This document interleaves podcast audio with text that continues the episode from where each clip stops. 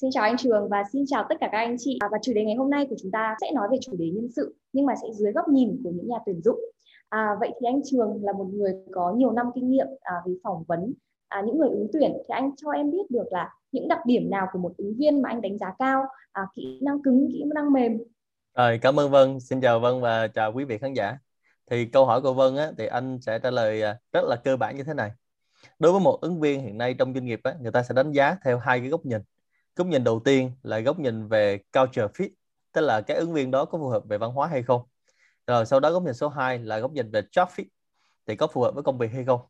Thì trước đây á, người ta hay đánh giá một ứng viên mà hoàn chỉnh hay là xuất sắc á, là dựa trên cái yếu tố về job fit tức là yếu tố về phù hợp với công việc. Tuy nhiên á, là hơn 10 năm trở lại đây xu hướng về quản trị hiện đại á, người ta sẽ đánh giá dựa trên culture fit tức là dựa trên phù hợp với văn hóa. Và người ta cứ tin rằng á, là nếu một nhân sự mà phù hợp với văn hóa rồi thì cho dù cái công việc có phù hợp hay không thì sau đó mình rất dễ dàng để đào tạo hoặc là huấn luyện họ. Còn nếu mình nhân sự ban đầu vào á, mà không phù hợp về văn hóa rồi thì lúc đó là mình làm khúc sau cho dù nó có phù hợp với công việc hay không thì cũng không sử dụng được. Và đôi khi á, khi mà một nhân sự mà không phù hợp về văn hóa mà em dùng họ á, thì rất có thể là em gặp một cái sát thủ mang khuôn mặt trẻ thơ. Tức là họ vào công ty mình nhưng mà họ không vừa văn hóa nhưng họ vẫn là người rất là giỏi. Thì rất là dễ là sau này họ sẽ gây ra những cái hậu quả hoặc là để lại những hệ quả to lớn trong doanh nghiệp đó là lý do vì sao mà có câu anh muốn tặng Vân là, với lại quý vị khán giả là, trước đây người ta có câu là con người là tài sản quý giá của doanh nghiệp nhưng câu này hiện nay nó hết đúng rồi. Câu đúng hiện nay là con người phù hợp mới là tài sản quý giá của doanh nghiệp nên nếu mà em có một con đại bàng mà em cho nó bơi là em chết chắc. Đúng không? Và ngược lại, em có con cá heo mà em cho nó bay là cũng chết luôn. Thành ra nếu mà mình không đúng cái người và không có công việc phù hợp á, thì sau đó mình kết luận là đại bàng với cá heo hai con này đều yếu, hai con đều dở. Mình làm mù nhậu là tiêu thành ra cái việc phù hợp nó rất là quan trọng trong cái việc là à, phỏng vấn và tuyển dụng. À thế ạ. Vâng. Vậy thì uh, những công ty S&P thì cần phải lưu ý những gì um, khi mà tuyển dụng nhân sự anh? Như là kinh nghiệm này lương này hay là những cái yếu tố khác ạ? Thực ra là đối với SME á, và đặc biệt trong bối cảnh như thế này á, về đại dịch á, thì chúng ta phải lưu ý trong vấn đề về tuyển dụng. Thì nó có hai vấn đề. Thứ nhất á, là mình phải tuyển dụng dựa trên cái uh, mô tả công việc và cái khung năng lực cụ thể chứ không phải là mình tuyển dụng theo tùy hứng. Thì anh thấy là, à, nhiều công ty SME khi mình tuyển dụng á mình không có rõ được cái vị trí công việc đó và mình cứ tuyển người ta vào thôi. Thứ hai á, là về mặt chi phí sử dụng nhân sự. Thì mình lưu ý một tí là chi phí mà giữ người cũ á, thì nó tiết kiệm được một phần sáu chi phí so với tuyển người mới. Thành ra cái việc là mình giữ nhân sự hiện tại gắn kết với mình nó sẽ quan trọng hơn rất nhiều so với cái việc là tuyển dụng người mới. Và thứ ba á, là cái việc là mình phải tính cái việc là trong cái cái việc mà tuyển dụng mới á, mình phải rất là rõ ràng trong việc là headcount planning. Cái từ mà headcount planning á, thì giờ sang tiếng Việt nó gọi là định biên nhân sự. Nhưng mà hai cái từ này nó hơi khác nhau. Định biên nhân sự á, là mình sẽ xác định là à cái công việc đó mình cần bao nhiêu người. Còn headcount planning á, mình sẽ hoạch định nguyên một cái bộ phận. Và trong headcount planning á, đơn vị nó không tính bằng người bằng một hai người mà ta sẽ tính là không phải một người. Anh ví dụ như là có những quán cà phê á, là trong cái chủ cà phê rất là hiện đại người ta sẽ coi là một quán cà phê như vậy là số vị trí quản lý là 0,5 người đúng không? Như vậy một người phải coi hai cái quán cà phê. Hay là một số cái doanh nghiệp mà SME á, một giám đốc nhân sự phải coi 10 cái công ty. Thì 10 công ty thì như vậy mỗi công ty như vậy là không phải một người. Như vậy chúng ta phải làm rất rõ về vấn đề về headcount planning. Và trước đây á, chúng ta doanh nghiệp SME thì chúng ta phải tìm hiểu thêm một khái niệm nữa là trước đây người ta hay gọi nó là tuyển dụng. À, tiếng Anh nó gọi là recruitment. Nhưng bây giờ người ta sẽ không gọi là tuyển dụng nữa không gọi là recruitment nữa mà tiếng Anh người ta sẽ đổi qua từ khác là TA viết tắt của từ talent acquisition. À, tiếng Việt của nó là chiêu mộ nhân tài. Thì bây giờ không phải là tuyến về dụng nữa mà bây giờ là là chiêu mộ nhân tài. Nên cũng không còn khái niệm là đi xin việc nữa. À, mà sau đó là hai bên đi ứng tuyển. Và sau đó là mình làm sao mà mình giữ được nhân tài lại ở công ty của mình và tìm được những người tài về công ty của mình. Thì đối với SME thì vấn đề về tìm nhân tài nó sẽ khó khăn hơn nhiều so với lại các công ty đa quốc gia. Tuy nhiên ngược lại thì nó vẫn có những cái ưu điểm là mình nhỏ mình nhanh mình gọn. Thành ra là những người mà nhân tài thì nếu người ta thích cái phần nhỏ nhanh gọn đó người ta sẽ về với SME à thế ạ. Vâng thì cũng cho là chúng ta đã chiêu mộ được nhân tài rồi cho công ty. À, vậy thì làm thế nào để quản lý được nhân sự? Anh có à, gợi ý gì để cho các à, doanh nghiệp quản lý nhân sự của mình một cách tốt hơn không? Thực ra cái đề tài về quản lý nhân sự như vậy thì nó rất là rộng. Đó thì à, ở đây anh chỉ à, lưu ý một tí tức là khi người ta vào công ty của mình á, để quản lý họ thì mình phải xác định là ba chữ C. Chữ C đầu tiên là cái competence tức là mình làm sao mình quản lý được cái năng lực của họ. Thì mình quản lý năng lực của họ ở đây á, thì có hai đối tượng. Một là đối tượng về thiếu năng lực hai đối tượng là vượt năng lực. Thì mình làm sao mình quản lý được cả hai đối tượng này.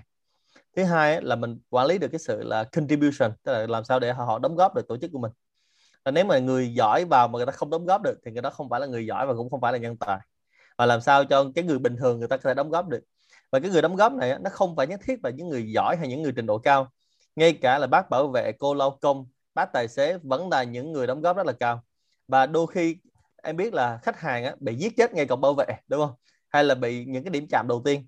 Thành ra ngay những người đó người ta cũng có thể mang lại cái trải nghiệm khách hàng xuất sắc cho mình và người ta giúp phần nâng cao cho mình.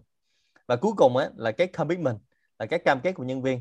Hay là cái từ hồi nãy anh có nói là engagement á, là gắn kết đội ngũ thì trong cái quản trị á, mà làm sao mình cho nhân viên người ta cam kết với mình gắn kết với mình và ta ở cùng với mình. Đặc biệt là trong thời kỳ covid này. Trong thời kỳ covid này anh thấy rất nhiều doanh nghiệp nó gặp khó khăn về chi phí. Thành ra nhiều ừ. công ty là giảm lương cắt lương. Nhưng mà nếu mà mình có cái được cái quản lý tốt về ba chữ này á thì lúc đó mình ngồi lại mình đối thoại với nhân viên mình chia sẻ.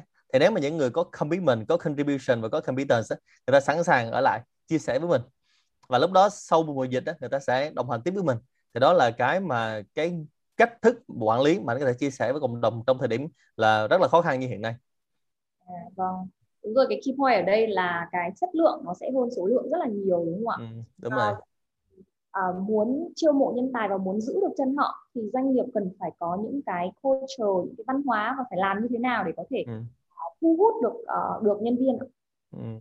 cái cái đầu tiên là về cái việc mà uh, quản trị và thu hút được người tài á, thì anh nói hồi nãy về cái chữ talent management á, là mô hình 3C là ba chữ C là anh đọc. Mô hình 3C là mô hình rất kinh điển của giáo sư Dave Ulrich của của Hoa Kỳ. Đây là một trong những HR guru những bậc thầy về nhân sự.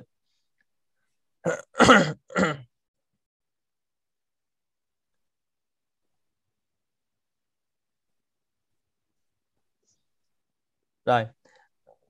Tuy nhiên á, là người tài á, thì à, ở Việt Nam mình có một cái niệm rất là là nghe quen thuộc đó là làm sao để giữ chân người tài thì đối với cái quan điểm của anh trong góc nhìn về quản trị và đặc biệt là khi đi tư vấn cho rất nhiều doanh nghiệp và cũng như mô hình mà các cái à, guru hàng đầu về nhân sự trên thế giới như là ở Harvard người ta đưa ra thì đối với người, một người đã gọi là nhân tài rồi thì không cần phải giữ chân.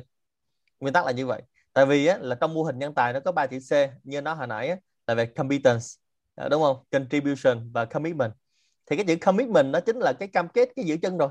Hay là engagement engage là gắn kết rồi thành ra khi mà em có gì commitment có engagement thì em mới được gọi là nhân tài. Nên khi gọi là nhân tài thì không phải giữ chân.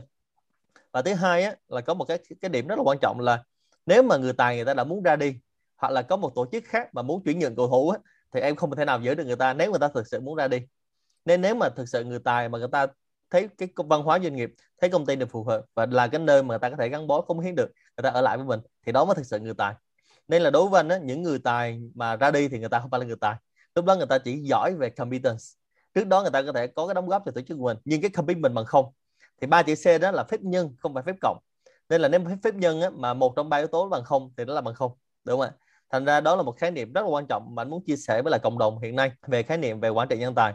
Và anh thấy rất nhiều doanh nghiệp đã đang hiểu nhầm về cái khái niệm quản trị nhân tài này khiến cho mình thấy là ban đầu người đó có thể là người tài đúng không? Người ta là nhân tài với mình nhưng mà sau đó mình làm một thời gian thì mình gặp à, người đó không phải là nhân tài mà là thiên tài đúng không?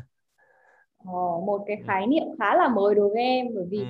là em cũng nghĩ là doanh nghiệp cần phải giữ chân những người tài nhưng mà thực ừ. sự là nếu mà cái doanh nghiệp đấy có một cái core nó vững chắc và có một cái văn hóa à, có ba chữ C như là anh nói thì người tài chắc chắn là họ sẽ à, có cái commitment để họ có thể ở lại với cả công ty đúng không ạ ừ, và đúng rồi công ty nhiều hơn cái này anh chia sẻ một tí là ví dụ như um, tùy vào công ty có những công ty người ta sẽ giữ chân nhân tài bằng tiền đó, và cũng rất nhiều cục tập đoàn lớn hiện nay ở Việt Nam giữ chân, nhân tài bằng tiền. Tuy nhiên là người ta đến với mình vì cái gì người ta sẽ ra đi vì cái đó. Nên nếu mà em giữ nhân tài vì tiền thì chỗ khác mà người ta trả nhiều tiền hơn người ta sẽ ra đi. Đây sẽ có một số tập đoàn khác người ta sẽ giữ nhân tài bằng niềm vui. Tức là em làm vì cái gì? Em làm vì niềm vui, đúng không? Hoặc là mấy bạn trẻ hiện nay nói là em làm vì đam mê đó. Đó, thì như vân vân, anh thấy là vân cũng rất rất nhiều cái công việc mà em làm nó không phải vì tiền. Và em cũng làm vì đam mê và niềm vui, nó khiến cho mình có động lực mỗi sáng mình thức dậy. Thì người ta sẽ giữ nhân tài bằng niềm vui rồi một số công ty người ta sẽ thấy là à mình giữ bằng đam mê rồi giữ bằng niềm vui rồi giữ bằng tiền rồi nhưng mà người ta vẫn ra đi. À, rất là vui làm ở đây rất là vui làm ở đây nhiều tiền nhưng người ta vẫn, vẫn ra đi.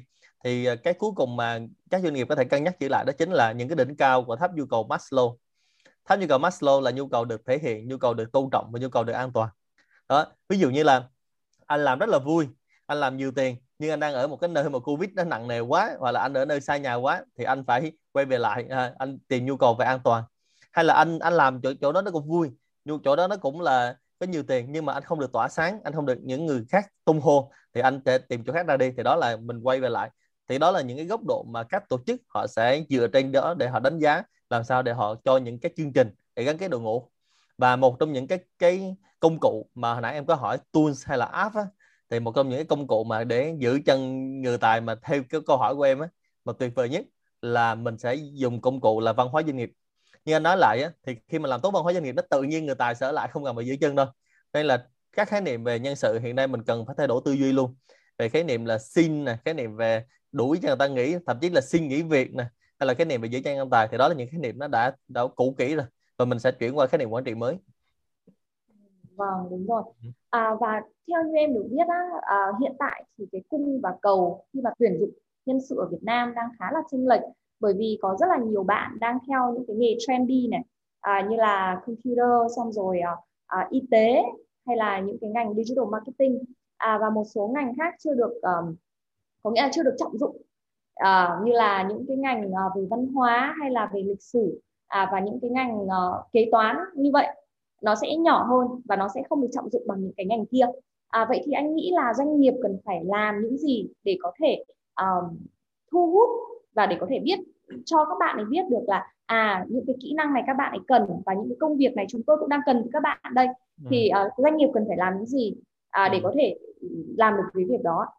Ok. Thì trước khi mà trả lời doanh nghiệp cần làm gì á, thì anh thấy là cái câu hỏi của em rất là hay. Nó phải được à, xem xét và được đánh giá dựa trên cả hai góc nhìn luôn mà nhưng mà trước khi à, trách doanh nghiệp là trách người á, phải trách ta trước là mình phải coi lại mình trước đúng không? Thực ra là em học ngành gì cũng được nhưng nếu mà em thực sự là người giỏi nhất trong ngành đó tại cái chỗ mà em đang sinh sống thì là em sẽ không bao giờ thiếu việc cả. Ví dụ như em là kế toán mà là người kế toán giỏi nhất hay là em thấy như vừa rồi có một cô giáo về vật lý đó mà cô giáo về vật lý rất là hot chứ không phải riêng là làm món gì đâu. Thành ra ở đây á, trước khi mà mình hỏi doanh nghiệp á, là mình phải tự đánh giá là mình trước. Và mình xem thử là cái cái món mà mình đang theo đuổi á, mình đang học á nó có phải là vốn mình đang làm xuất sắc nhất không? Còn với góc độ thứ hai góc độ doanh nghiệp á, thì trước đây á, là các doanh nghiệp họ đã làm tốt rồi. Tức là cái việc là họ tư vấn về chọn ngành nghề tư vấn về tiếp sức cho các cái uh, sinh viên hay là họ về tới nơi trường đại học họ tuyển dụng thì đó là những cái họ làm tốt rồi. Thì gần đây nó có một khái niệm mới anh muốn chia sẻ cho Vân với lại quý vị khán giả là như thế này. Trước đây á có khái niệm nháy nháy là xin việc á. Thì khi xin việc thì em phải có hồ sơ xin việc. Thì trong đó người ta hay hỏi về bằng cấp đúng không? Tuy dạ. nhiên là hiện nay là rất nhiều công ty người ta sẽ không quan tâm về bằng cấp rồi. Ví dụ ngay cả Sean Partners One nhân sự vào làm anh cũng chả hỏi về bằng cấp. Thì thứ hai á là nhiều công ty bắt đầu là đã bỏ qua bằng cấp rồi. Và hiện nay như là Google là không cần dùng mà bằng cấp nữa. Rồi Google dạ. tự cấp bằng luôn. Google tự đào tạo tự đánh giá trong 6 tháng tự cấp bằng luôn. Thì đầu tiên á, là doanh nghiệp hiện nay á, người ta sẽ có một khái niệm là đào tạo theo theo nhu cầu. Và thứ hai là có một khái niệm mới về đại học nó gọi là cyber university cyber ở đây được hiểu là đây là những cái kiến thức những cái kỹ năng mà anh dạy em ra xong thì em có thể làm được. Và hiện nay như con anh anh đang tìm hiểu về đại học ở nhà hay là sau này đi học thì anh nhận thấy một vấn đề là ngay chính mình hiện nay mình là một trong những người rất là trẻ và được tiếp nhận rất nhiều là kiến thức và công nghệ. Thì những gì mình học cách đây 20 năm giờ đó không có sai. Đó, không có sai. Thì nếu mà điều gì xảy ra what if nếu mà con anh học bây giờ và 20 năm sau nó đi làm thì chắc là còn lâu nó mới xài bây giờ nó học thì 20 năm sau chắc là nó đi lên tới cung trăng rồi. Đó thì bây giờ là quay về lại thì doanh nghiệp người ta sẽ dạy theo nhu cầu và có khái niệm là cyber university. Và doanh nghiệp chính là cái trường đại học luôn. Và thứ hai thời gian học nó sẽ được rút ngắn lại. Ví dụ hồi xưa em học là 4 năm thì bây giờ đã có một số trường là dạy hai ba năm. Thì sắp tới chắc dạy từ 6 tháng là đi làm được rồi. Không cần dạy tới hai ba năm rồi. Và học những gì rất cốt lõi. Và dạy cho cái người học á, làm sao có khả năng là tư duy tức là fast learning. Những gì mình học ngày hôm nay ngày mai nó biến mất rồi. Ví dụ như là năm ngoái em đâu có biết nhiều về NFT biết nhiều về Bitcoin blockchain. Nhưng năm nay thấy bà con làm dữ quá thì làm làm sao mình phải học lên thì đối với doanh nghiệp đó hiện nay á, thì doanh nghiệp có thể bắt tay với lại cái trường đại học. Thậm chí là mình tự tạo ra một cái trường đại học cho chính mình. Thì à, một cái concept này thì nó đã có từ rất lâu. Ví dụ như là một trong những công ty hàng đầu thế giới là Procter Gamble. Họ là họ đã làm việc này từ rất lâu rồi. Họ đã có trường à, PG uh, à, University từ lâu rồi. Thì tương tự như vậy thì các doanh nghiệp cũng có thể làm việc này và lúc đó là học viên mình đào tạo ra. Và đào tạo ra xong mình cho vào doanh nghiệp sử dụng luôn. Thì lúc đó họ sẽ rất là focus. Tránh cái việc là những cái ngành nghề mà hiện nay xu hướng người ta đang đang làm á thì trường đại học không có dạy. Còn thứ hai là những ngành nghề mà bà con đi học quá nhiều thì ra trường lại không có việc làm và bị bị gọi là đi ngược lại với xu hướng những cái trending hiện nay. Vâng đúng rồi. Em cũng có thể hiểu được cái cảm giác này bởi vì à, ngày trước là em có học ngành marketing và thường là cái sách marketing á, họ đã biết trước đó tầm 10 năm rồi cơ. Ừ. à, và bây giờ như anh biết là digital marketing thay đổi từng ngày những cái thuật toán YouTube, Instagram, TikTok thay đổi từng thả, từng ngày từng tháng. Nên là cái chuyện fast learning là một cái việc rất là quan trọng uh, cho tất cả người uh, bây giờ để có thể tuyển dụng. Đúng không ạ? Không dùng từ xin đúng không? Đúng vâng, và có thể um, um, biểu lộ được cái tài năng của mình một cách tốt nhất Vâng, được biết là công ty anh Trường có dịch vụ ISS là dịch vụ tuyển dụng nhân sự cấp cao à, và với một người vừa mới về Việt Nam và em cũng tin rằng có rất là nhiều bạn trẻ đang có nhiều câu hỏi à, về cái việc tuyển dụng. Vậy thì anh Trường có cái lời khuyên nào cho các bạn trẻ không ạ? Rồi ok. Thì thực ra là cái nhu cầu uh, tuyển dụng á, hiện nay nó rất là cao và trước đây á, là cái mối quan hệ giữa nhà tuyển dụng với là ứng viên á, là nó theo một cái mối quan hệ là nó giống kiểu là xin cho tại vì em đi xin việc mà người ta em đi xin thì người ta sẽ cho. Tuy nhiên là mối quan hệ xin cho bây giờ nó đã qua từ lâu rồi. Và bây giờ nó là mối quan hệ là win-win. Tức là nếu mà ứng viên fail ứng viên thất bại thì công ty cũng thất bại. Và ngược lại á, là công ty phải nhận thức rất rõ là cái việc là chi phí của tuyển dụng. Đó lý do vì sao mà hiện nay nó có khái niệm là TA là talent acquisition như anh nói hồi nãy. Là khái niệm là chiêu mộ nhân tài. Và trong cái buổi mà phỏng vấn á, bây giờ nó sẽ đổ thành cái buổi là thương lượng. Thì hiện nay á, nếu mà trong cái dịch vụ mà tuyển dụng nhân sự cấp cao bên anh á, thì anh đều phải lo cho cả hai bên tức là thứ nhất là bên phía doanh nghiệp là khách hàng của anh. Thứ hai là bên phía ứng viên cũng là khách hàng của anh luôn. Thì đó là mô hình C2C với mình Grab vậy đó. Thì lúc đó anh phải làm sao cho doanh nghiệp họ tìm được cái người phù hợp.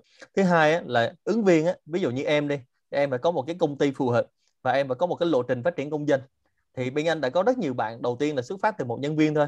Nhưng mà sau đó mình qua một vòng các cái cái chu trình phát triển của họ ở các công ty khác nhau. Thì sau đó họ lên thành những vị trí quản lý hoặc thậm chí là lên vị trí quản lý cấp cao. Thì đó là điều rất là happy chứ không phải là đưa em vào một công ty sau đó em không qua được probation không qua được thử việc. Và ngược lại là ứng viên họ đi qua hai ba vòng họ bị destroy bị phá vỡ cái lộ trình nghề nghiệp của họ. Thì đối với lại à, một số bạn à, trẻ thì anh khuyên là một số cái đơn giản thôi. Đầu tiên là phải làm rất rõ về cái hồ sơ của mình. Hồ sơ của mình thì anh dùng cái từ là CV hoặc là profile. Và mình phải làm rất là riêng. Và khi mà tới với từng công ty á, là mình phải ghi cái hồ sơ năng lực của mình. Nó phù hợp với từng công ty đó chứ đừng có một cái CV rồi mình đi thả truyền đơn mà đánh mass là, là bị fail. Thứ hai á, là giống như Vân đang làm hiện nay rất là tốt nè. Tức là hiện nay anh thấy rất nhiều bạn ứng viên rất là chủ động. Tức là mình tự làm personal branding mình trước. Thì hiện nay mình có rất nhiều cái công cụ làm personal branding. Nếu mình muốn pro á, thì mình tự làm một cái website cho mình đúng không? Và bây giờ mình có rất nhiều website miễn phí mình chỉ cần khoảng 5 phút là mình có được rồi. Thứ hai là mình có thể tạo những cái profile LinkedIn profile Facebook rất là bài bản. Hay là như Vân thì Vân có cái kênh YouTube. Thì cái kênh YouTube của em chính là một cái profile quá hoàn chỉnh rồi rồi thứ ba là mình mới có một cái câu chuyện để mình nói đi nói với nhà tuyển dụng. À là tại sao họ tuyển mình? Rồi sau đó xong á, thì mình đi tìm kiếm những nhà tuyển dụng qua các trang trang mạng. Thì hiện nay á, là nhà tuyển dụng họ cũng cần tụi em lắm chứ không phải là tụi em cần họ đâu. Và họ cũng đi tìm tụi em là lục lục tung lên luôn là tất cả về LinkedIn cả về Facebook. Thậm chí anh thấy một số đơn vị bây giờ tuyển dụng thêm TikTok nữa kìa. Đó thành ừ. ra họ tuyển dụng lên rất nhiều kênh. Thành ra mình cũng phải đi tìm họ và họ cũng đi tìm mình và mình có những cái trang tuyển dụng uy tín, thì mình lên những trang tuyển dụng đó, mình sẽ tìm trên trên cái công việc đó để mình coi như thế nào. Và càng ngày á, yếu tố về tuyển dụng nó sẽ xã hội hóa đi. Thì một trong những cái công cụ mà xã hội hóa hiện nay mà mà số 1 trên thế giới nó chính là LinkedIn. Tức là cái cái mạng tuyển dụng chuyên nghiệp. Nếu mình có nhu cầu mình mong muốn, thì mình sẽ đi tìm được cái việc đó rất phù hợp. Thì anh chia sẻ một tí về cá nhân anh từ hồi trẻ để để cho tụi em tham khảo là trong đời của anh thì từ trước giờ đã chỉ phỏng vấn một lần duy nhất trong đời. Lúc đó là sinh viên năm nhất thôi đi phỏng vấn rồi từ đó rồi về sau là không bao giờ đi phỏng vấn nè đúng không? Và lúc đó mình chỉ ngồi thương lượng thôi tức là mình biết mình là ai tại thời điểm đó. À, và mình biết cái mức lương của mình như thế nào luôn trả cao hơn mình cũng từ chối luôn còn thấp hơn mình không nhận. Và mình biết rất rõ mình là ai. Và có một cái câu muốn tặng cho các bạn trước khi kết thúc chương trình đó, là khi mình đi làm hay mình đi t- ứng tuyển một công ty nào đó thì nó phải có mối quan hệ win-win. Thì có một câu anh muốn tặng là đầu tiên á, là học nhiều hơn những gì được dạy.